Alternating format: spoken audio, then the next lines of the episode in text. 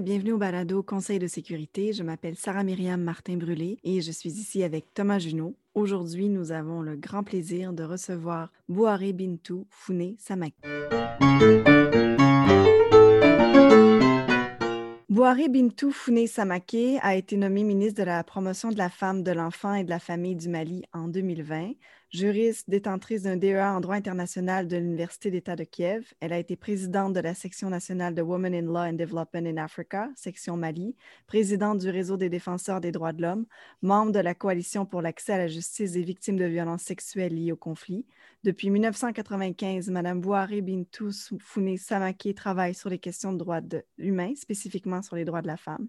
Et j'ai eu le grand plaisir de rencontrer Mme Bouharé Bintou Founé Samaké lors d'un cycle de formation mis sur pied par Marie-Joëlle Zahar de l'Université de Montréal, un projet financé par le gouvernement du Canada et intitulé Activer le potentiel des femmes dans les processus de paix au Sahel, qui a réuni 27 femmes de pays francophones en conflit un cycle de formation qui a lieu en 2018 et 2019 au Burkina Faso et au Mali. C'est donc un très grand plaisir de vous retrouver, Madame la ministre. Merci beaucoup d'être avec nous aujourd'hui. Merci, beaucoup. Comme première question, pourriez-vous euh, nous identifier, Madame la ministre, les moments les plus marquants de votre parcours? Ah, ben, les moments les plus marquants de, de mon parcours. Bon, le plus marquant d'abord, ça a été euh, quand j'étais au lycée. Et un des moments qui m'a beaucoup forgé, c'est cette vie de lycée, parce qu'à l'époque, euh, quand vous terminez avec l'école fondamentale, vous partez ce qu'on appelle chez vous le collège.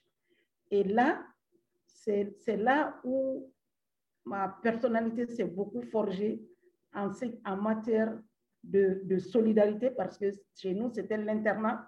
Donc, j'étais avec mes pères, on était entre nous. Donc, c'était l'internat. On partait, on rentrait à l'internat le, le dimanche soir et on en sortait le vendredi après-midi. Donc, ce qui faisait qu'on faisait plus de temps à l'internat qu'avec nos parents. Et vous savez qu'à à, l'adolescence, c'est là où ton, ton, ton, ton esprit est formé ou même ton corps, tu comprends, tu commences à comprendre les choses de la vie. Donc, c'est là où vraiment cette, cette période m'a beaucoup marqué parce que les amis que je, je connais, j'ai connus pendant cette période, je, je, les garde au fond de mon cœur comme si elles étaient plus que des, des, des sœurs de, de, de, de lait. Donc, euh, on s'est renforcés mutuellement et c'est là où on, a, on, acquiert les valeurs et l'éthique dans la vie. Et c'est là aussi où mon militantisme est né. Parce qu'à l'époque, il y avait l'organisation des élèves et étudiants du Mali et j'ai intégré cette organisation. Et cette organisation, à l'époque, euh, les personnes qui les intégraient, c'était euh, les meilleurs du lycée. Et donc, chaque élève voulait être membre de cette organisation. Il fallait être parmi les cinq premiers euh, de, du lycée pour intégrer, pour pouvoir prétendre à être candidat, mais aussi avoir la confiance de tes pairs. Donc, cette période m'a beaucoup marqué. Mais après ça, euh, après mon bac, je suis partie en Union soviétique, à Kiev. C'était pendant euh, l'IRSS. Et là, on est arrivé, on avait déjà quitté l'adolescence parce que et on était euh, jeunes et en ce moment, on pensait que le monde nous appartenait. Donc, euh, et là, j'ai été aussi très marquée, mais par les autres, parce que à l'époque, il y avait beaucoup de pays qui envoyaient leurs étudiants aller travailler, aller étudier là-bas. Et moi, j'ai étudié dans une faculté de droit international. Je n'étais pas trop en contact avec euh, les soviétiques, avec les Russes, mais j'étais en contact avec des jeunes d'autres pays, de l'Amérique latine, de l'Afghanistan, de la Syrie et, d'autres pays africains comme le Congo, l'Angola, etc. donc, ces, jeunes, cette période m'a ouvert sur le reste du monde parce que j'ai vu des, des, des, des, qualités, des comportements qui, qui m'ont beaucoup impacté. J'ai aimé certains comportements, certains, je les, je, je les complètement bannis, mais ça m'a ouvert les yeux vers les autres. Et là, les, les, liens que j'ai créés là-bas sont aussi des liens que je garde jalousement, parce que c'est des liens de l'université, de, de, de, la découverte euh, de l'autre. Et c'est à l'université que j'ai connu mon mari. Donc, ça veut dire qu'on a commencé à développer nos premiers amours, à, à, à s'aimer et à se soutenir. Donc, c'est là où j'ai connu mon mari et c'est là que j'ai vu l'exemple sur, euh, sur les autres. Donc, ça, ça m'a beaucoup marqué. Donc, quand je suis revenue, quand j'ai terminé euh, mes études et que je suis rentrée, j'avais euh, ces deux conceptions de, de, la vie qui m'ont beaucoup forgé, c'est-à-dire être confronté, parce qu'à l'Union soviétique, on a été réellement confronté à des difficultés. Être confronté à des difficultés, comment pouvoir euh, les analyser et aussi se comporter pour être un exemple. Ça aussi, c'était c'est quelque chose que j'avais acquis là-bas et pouvoir soutenir l'autre. Parce que le monde étudiantin, eh, on était, on était là-bas, on pensait que la vie nous appartenait, il fallait organiser et sa personne et aussi euh, savoir euh, gérer les relations avec les autres parce qu'il n'y avait, avait pratiquement pas d'influence sur nous. On était libre de, des actes qu'on posait. Donc, étudier, cohabiter avec les autres et aussi respecter les autres dans leur diversité, ça, c'était euh, vraiment les, les, les, les, choses que nous avons, j'ai appris et qui a beaucoup impacté sur moi. C'est pourquoi quand je vois quelqu'un, quand il parle sur moi, je dis, ah, il est de l'Amérique latine. Parce que j'ai fait six ans à les écouter et à pouvoir voir même leur comportement. Je dis, mais ils se comportent comme un latino. Parce que les latinos, ils sont chauds dans leur truc. Et quelqu'un disait, mais les latinos, c'est la fusion des, des, des, des, Africains et des, Européens. Donc, ça bouillonne chez eux. Donc, ça, c'est, on, on s'est fait des idées sur les autres, etc. Donc, quand je suis revenue, bon, je suis venue trouver que mon, mon, pays aussi vit dans des situations très difficiles parce qu'à l'époque, il n'y avait pas la démocratie, euh, c'était euh, le parti unique. Il fallait adhérer ou ne pas adhérer il fallait se positionner, on était venu avec d'autres idées, comment mettre en pratique les idées que nous avons reçues, les connaissances que nous avons eues. Donc, euh, il fallait euh, euh, vraiment, on était pressé de pouvoir avoir notre propre expérience dans la, dans la vie. Et en ce moment, nous sommes venus coïncider juste avec le fait que le chômage continuait à gagner petit à petit les jeunes diplômés qui sortaient des universités, qui sortaient des grandes écoles de, de mon pays. Donc, on avait intégré des groupes pour pouvoir mieux nous organiser, nous faire entendre, etc. Donc, c'est là où j'ai commencé euh, le militatisme proprement dit.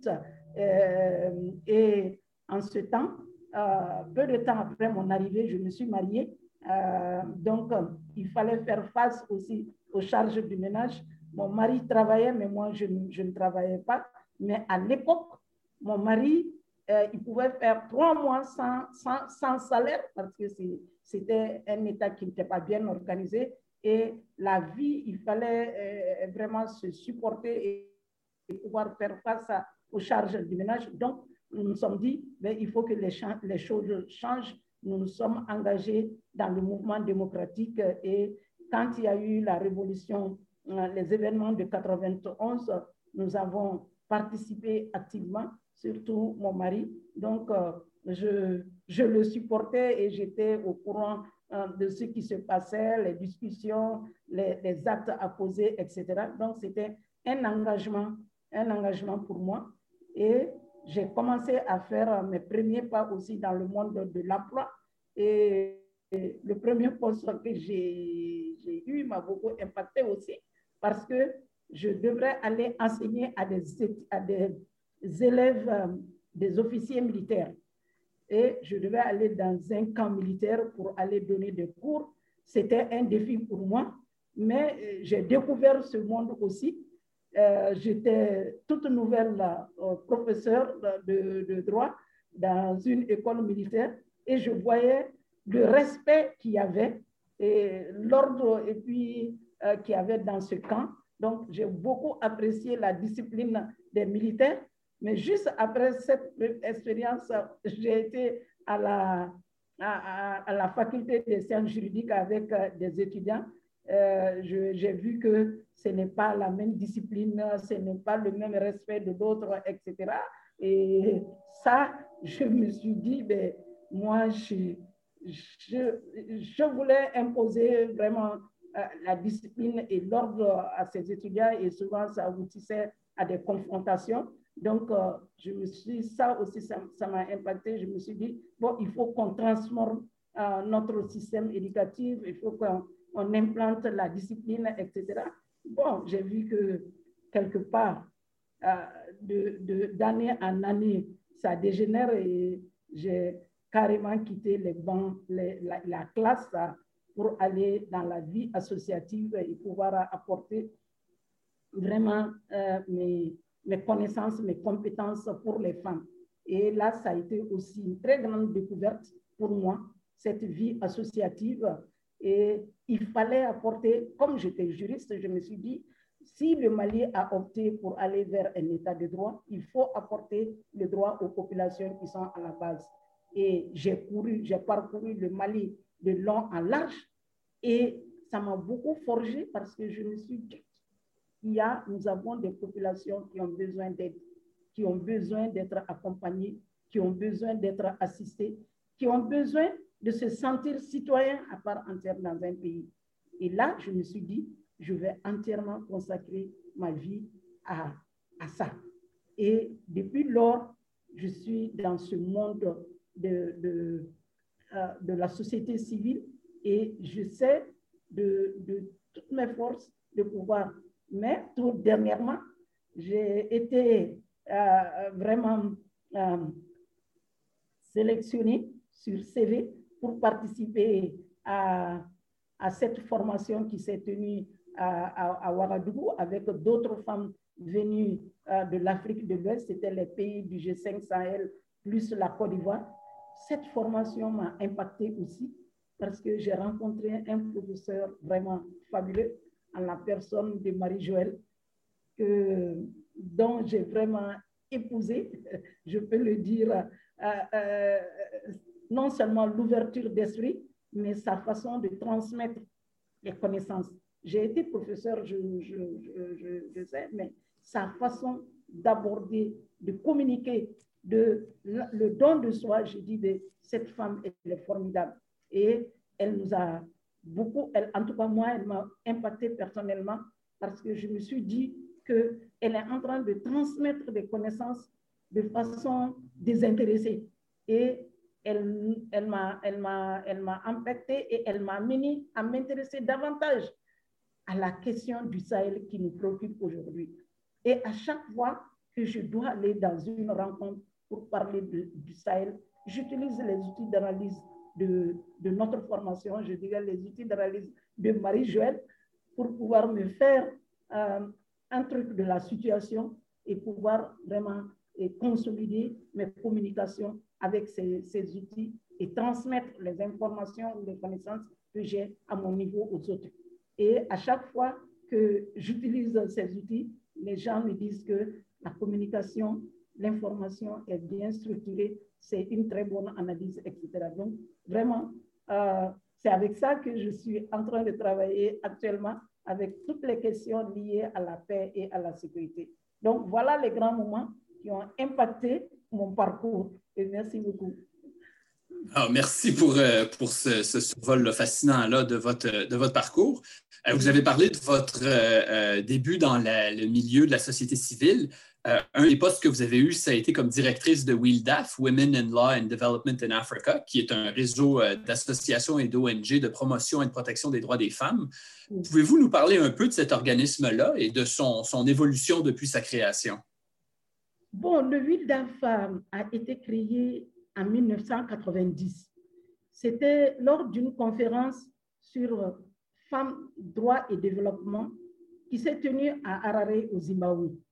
Et l'une des recommandations de cette conférence était que, après la conférence, il fallait mettre en place un réseau qui puisse euh, parler euh, des questions de, droits des femmes.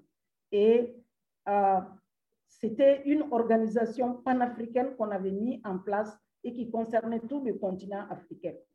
Donc, après la conférence d'Harare, euh, les femmes de l'Afrique de l'Ouest ont mis en place la coordination ouest-africaine WILDAF.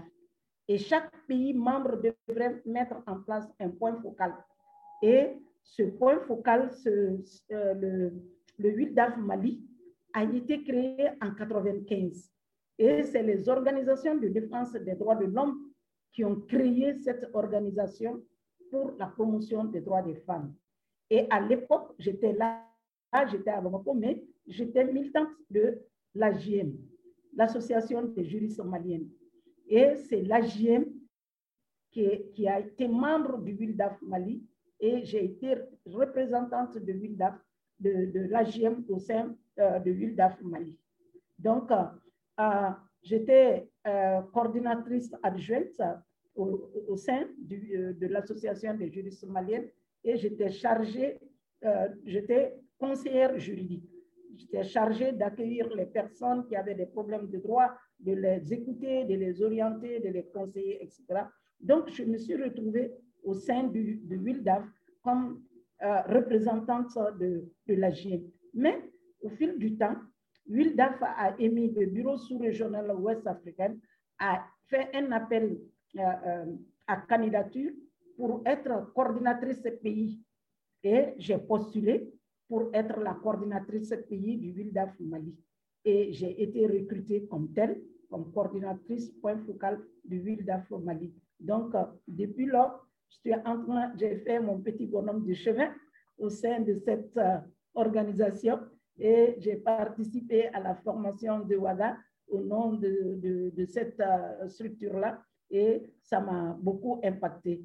Et donc, euh, en octobre dernier, en octobre 2020, euh, j'ai été nommée par la gente qui est au pouvoir pour être ministre de la promotion de la femme, de l'enfant et de la famille. Ça a été un honneur pour moi. Je me suis dit, pourquoi ne pas apporter euh, mes expériences au sein de ce ministère et voir comment impacter encore ce ministère pour que les femmes puissent encore se faire entendre et pouvoir faire en sorte que leurs besoins soient pris en compte au niveau national et international. Merci. Et donc, quels, quels seraient les plus grands défis, vous pensez, qui, euh, qui sont devant vous quand on est ministre de la promotion de la femme et de l'enfant et de la famille? Le plus grand défi que j'ai aujourd'hui à mon niveau, c'est de pouvoir réconcilier euh, nos, traditions, nos coutumes avec les engagements internationaux de notre pays. C'est un, très grand défi dans la mesure où actuellement nous sommes dans un pays post-conflit qui n'est pas un pays très stable et où aujourd'hui beaucoup de barrières sont tombées, c'est-à-dire l'État n'a pas suffisamment de pouvoir pour faire face à, des, groupes fondamentalistes qui sont en train de pouvoir vraiment s'imposer et de saper tous les acquis des droits des femmes. Donc, c'est un grand défi qu'il faut relever et il faut savoir tenir, euh, il faut savoir tenir euh, ses positions et pouvoir les défendre. Donc, ça, c'est un défi énorme pour nous aujourd'hui. Nous sommes en train euh, d'aller, d'essayer d'aller par petits pas, mais il faut se dire que on est souvent le fruit d'une société et lorsque vous voulez bousculer des barrières, souvent vous êtes stigmatisé et souvent euh, vous êtes vous, vous exposez parce que si c'était une période de stabilité, les choses allaient très vite. Mais aujourd'hui, il faut savoir vraiment faire la part des choses et pouvoir avancer petit à petit sans pour autant aller vers, sans pour autant reculer. Donc, c'est un grand défi pour nous et nous sommes en train d'y travailler et de pouvoir vraiment lever certaines barrières pour la promotion des droits des femmes. Et le second défi auquel nous sommes confrontés aujourd'hui aussi, c'est le positionnement des femmes. Le Mali est en chantier. Nous avons beaucoup de réformes qui sont en train d'être menées. Nous devons avoir une nouvelle constitution, nous devons avoir euh, une loi électorale, nous devons euh, voir beaucoup de textes qui vont être relus. La question du statut de la femme est posée. Donc, ça, c'est des défis où il faut que les femmes puissent se positionner pour que nous ne perdons pas les acquis.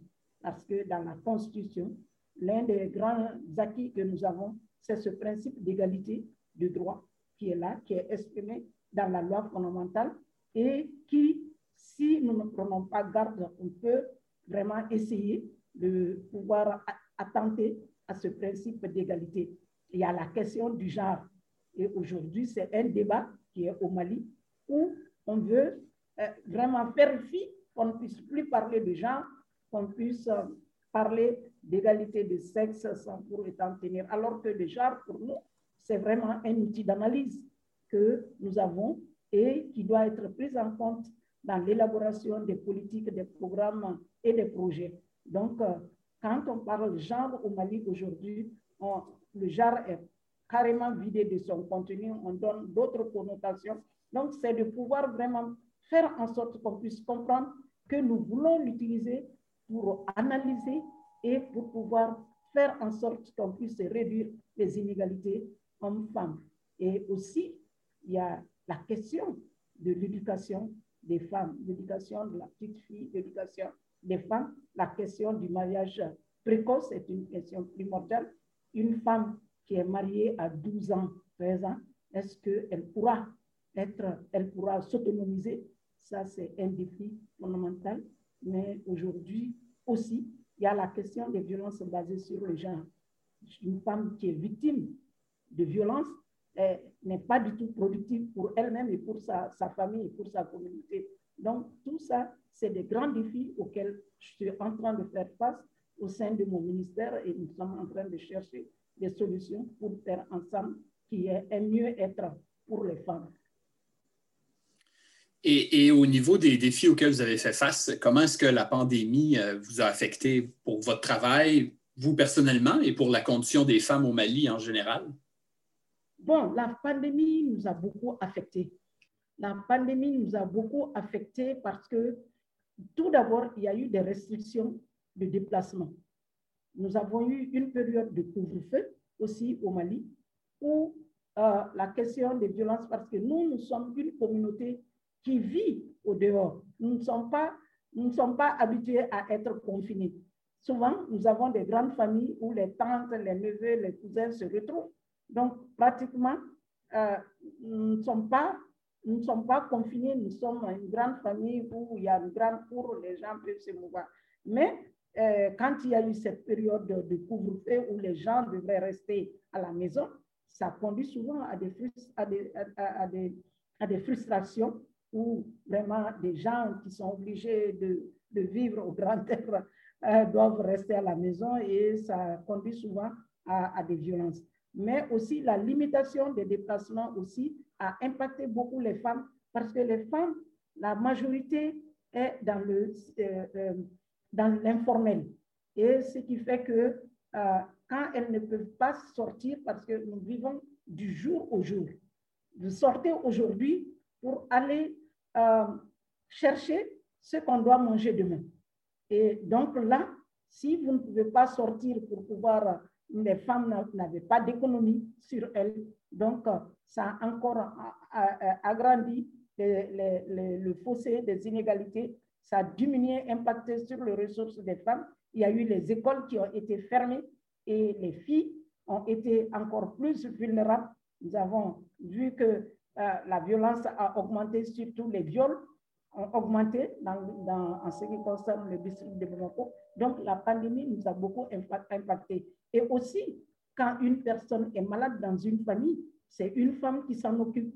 et les femmes ont été plus exposées, même si on a constaté que le taux de contamination est plus élevé chez les hommes que chez les femmes, mais les femmes ont été impactées par la COVID parce qu'elles devraient s'occuper des malades.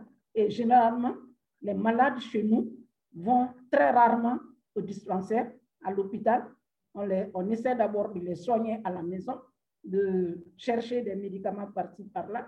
Et au moment où on prend la décision d'amener quelqu'un à l'hôpital, ça trouve que ça a dépassé euh, toutes les étapes euh, d'espérance et souvent les femmes, euh, même si elles-mêmes elles sont malades, elles ne peuvent pas accéder aux médicaments, elles ne peuvent pas aller à l'hôpital, donc ça nous a beaucoup impacté. En janvier, la presse rapportait qu'une plainte avait été déposée en décembre contre Bamako devant la Cour de justice de la Communauté économique des États de l'Afrique de l'Ouest, la CDAO, lui reprochant de ne pas avoir adopté de loi interdisant les mutilations génitales féminines, dont l'excision.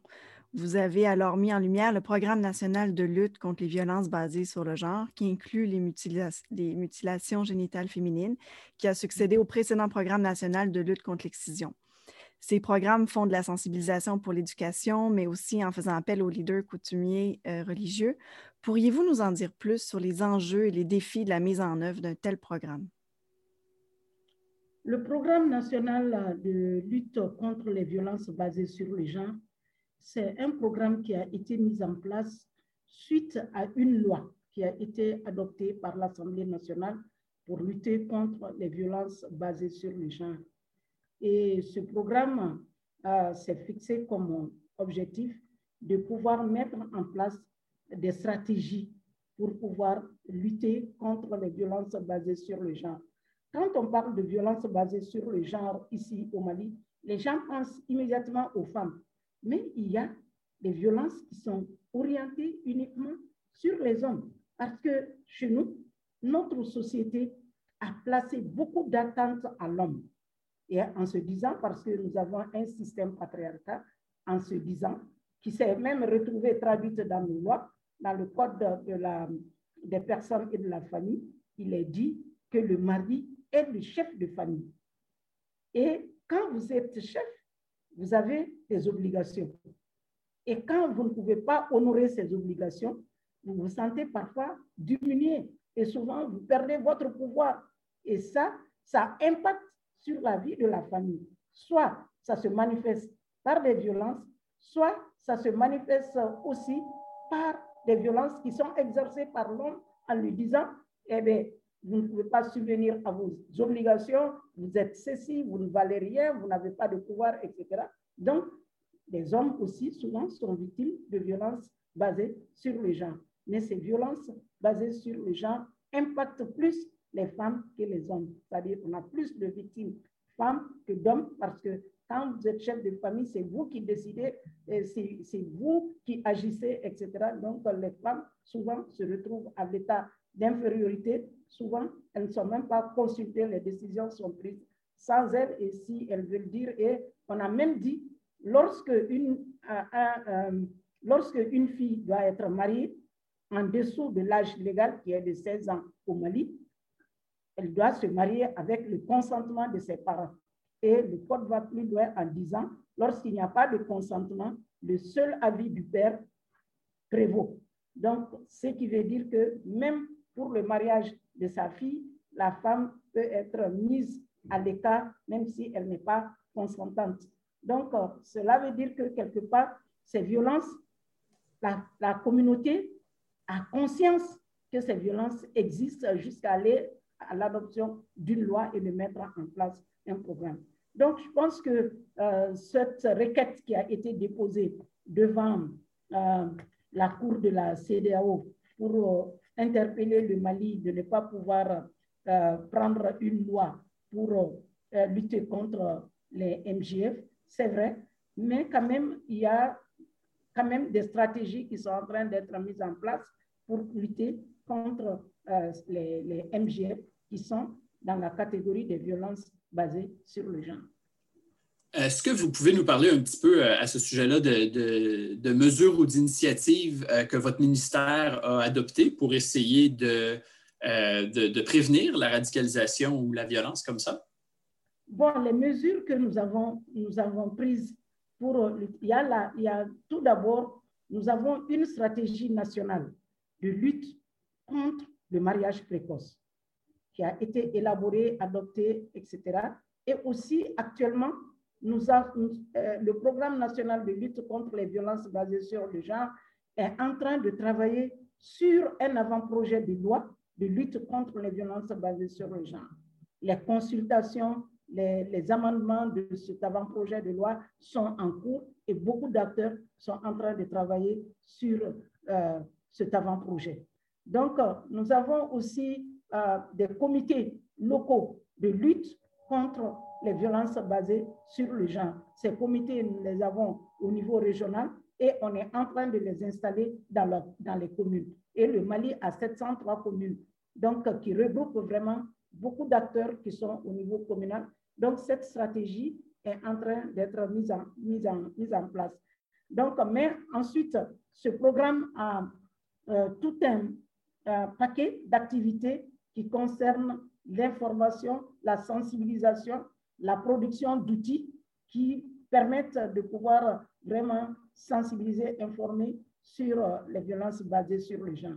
Mais je vais vous dire que en 10 ans d'existence, euh, au moment où le programme national de lutte contre l'excision débutait, le taux de prévalence de, de, MJF chez les femmes de 15 à 49 ans, c'est-à-dire les femmes en âge de procréation, était de 93%.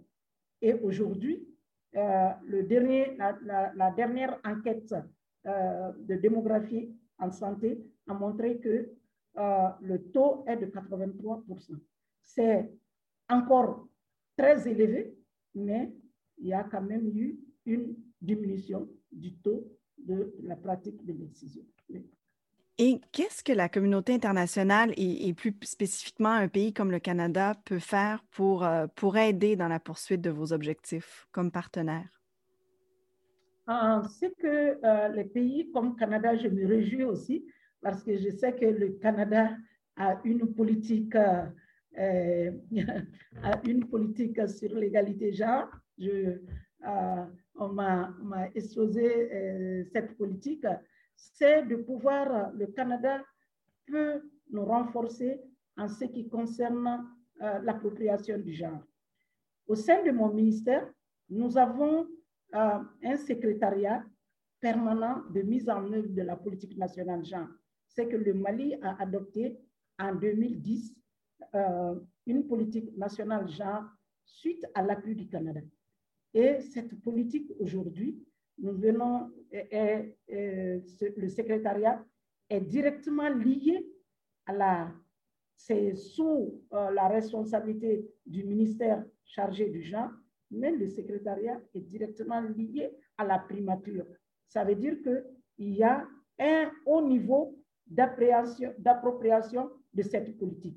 Donc, le Canada peut nous aider à encore asseoir cette politique, non seulement à l'évaluer, mais aussi à renforcer sa prise en charge dans les ministères sectoriels. Parce que le genre n'est pas uniquement euh, de la responsabilité euh, du ministère en charge du genre. Nous portons le livre, mais ça doit être dans tous les ministères sectorielle sa prise en compte.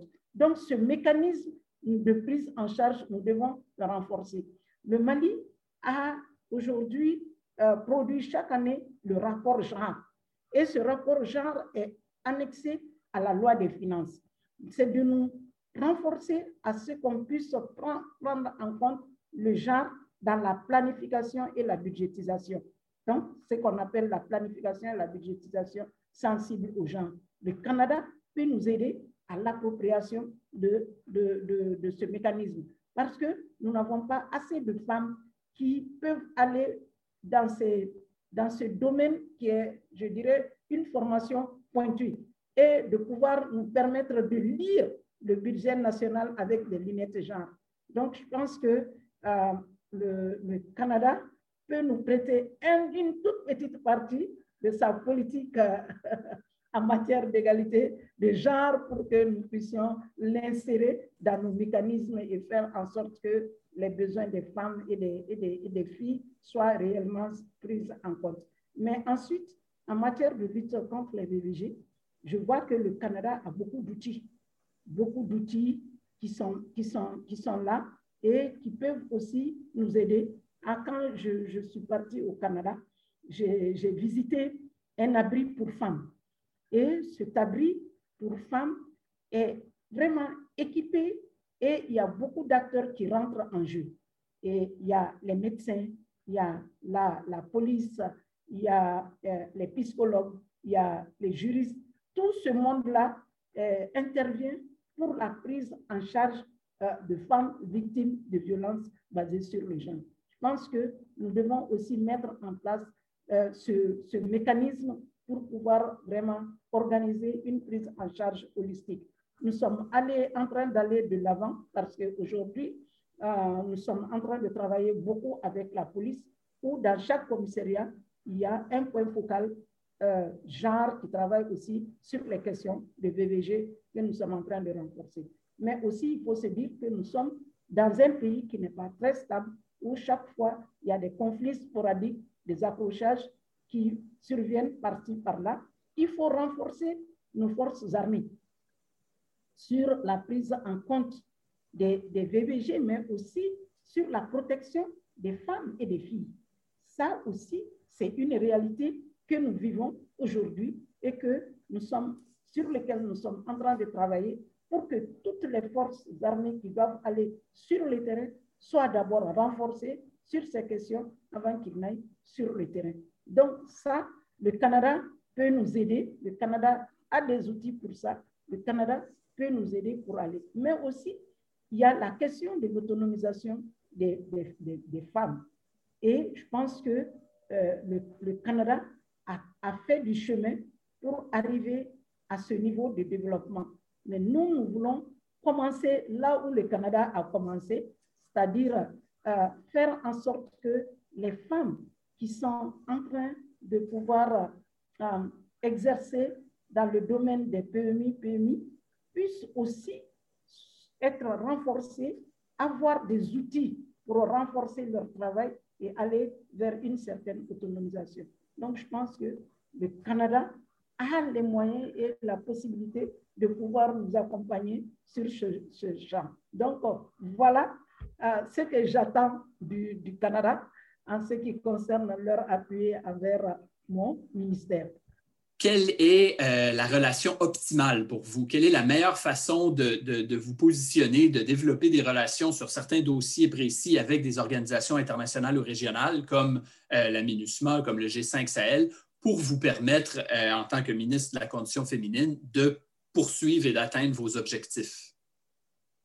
Bon, nos relations avec, c'est-à-dire, je pense que euh, nos relations avec euh, ces organisations, c'est de nous permettre d'aller vers le faire-faire. Euh, Aujourd'hui, nous sommes un pays où nous sommes en train de chercher notre voie, si je peux me le permettre entre guillemets. Parce qu'aujourd'hui, vous m'entendez? Vous m'entendez? Donc, je, je, disais que, ah, ok, je disais que aujourd'hui, nous, sommes un pays où nous sommes en train de chercher notre voie. Quand je dis voie, c'est euh, de euh, la voie, c'est-à-dire la voie politique. Et donc là, euh, ce que les organisations, ce que nous attendons de ces organisations, c'est de pouvoir prendre en compte les besoins que nous exprimons. Et qu'est-ce que nous constatons généralement et généralement, euh, nous qui sommes du gouvernement, on nous taxe de pouvoir mener la politique de telle organisation, de tel pays ou de euh, telle structure. Mais lorsque euh, ce partenariat révèle um, un caractère gagnant-gagnant, ça nous permet d'aller un peu de l'avant. Et je pense que nous devons, nos relations avec ces organisations doivent, l'initiative doit venir de nous. Et lorsque nos, populations ont, l'impression que c'est des, des concepts, que c'est des théories qui nous sont imposées, il est très difficile d'avoir de l'impact. Donc, nous pensons que nous devons ensemble élaborer certaines choses et de pouvoir les mettre en œuvre ensemble. Et c'est ce que nous attendons beaucoup de nos partenaires, des organisations qui nous accompagnent et aussi des pays qui sont avec nous, comme le G5 Sahel. Le G5 Sahel, quand ça a commencé, c'était uniquement euh, des, actions euh, militaires. Et aujourd'hui, c'est les femmes qui ont dit non, accompagner les actions militaires, des actions pour le développement sur le terrain. Et on a créé aujourd'hui, auprès du G5 Sahel, il y a le groupe femmes G5 Sahel, dont j'abrite le siège au sein de mon ministère. Et ce, ce groupe femmes G5 Sahel ne parle pas en termes euh, d'action militaire, mais parle en termes de développement, en termes d'action pour les populations, etc. Donc, je pense que quelque part, si nous cheminons ensemble avec des, des initiatives qui sont élaborées ensemble, nous pouvons parvenir à beaucoup, à plus d'impact. Et c'est ce que nous attendons de nos partenaires euh, avec lesquels nous sommes en train de cheminer actuellement au Mali. Madame la ministre, merci beaucoup du temps que vous nous avez accordé. Merci beaucoup pour cette entrevue. Merci.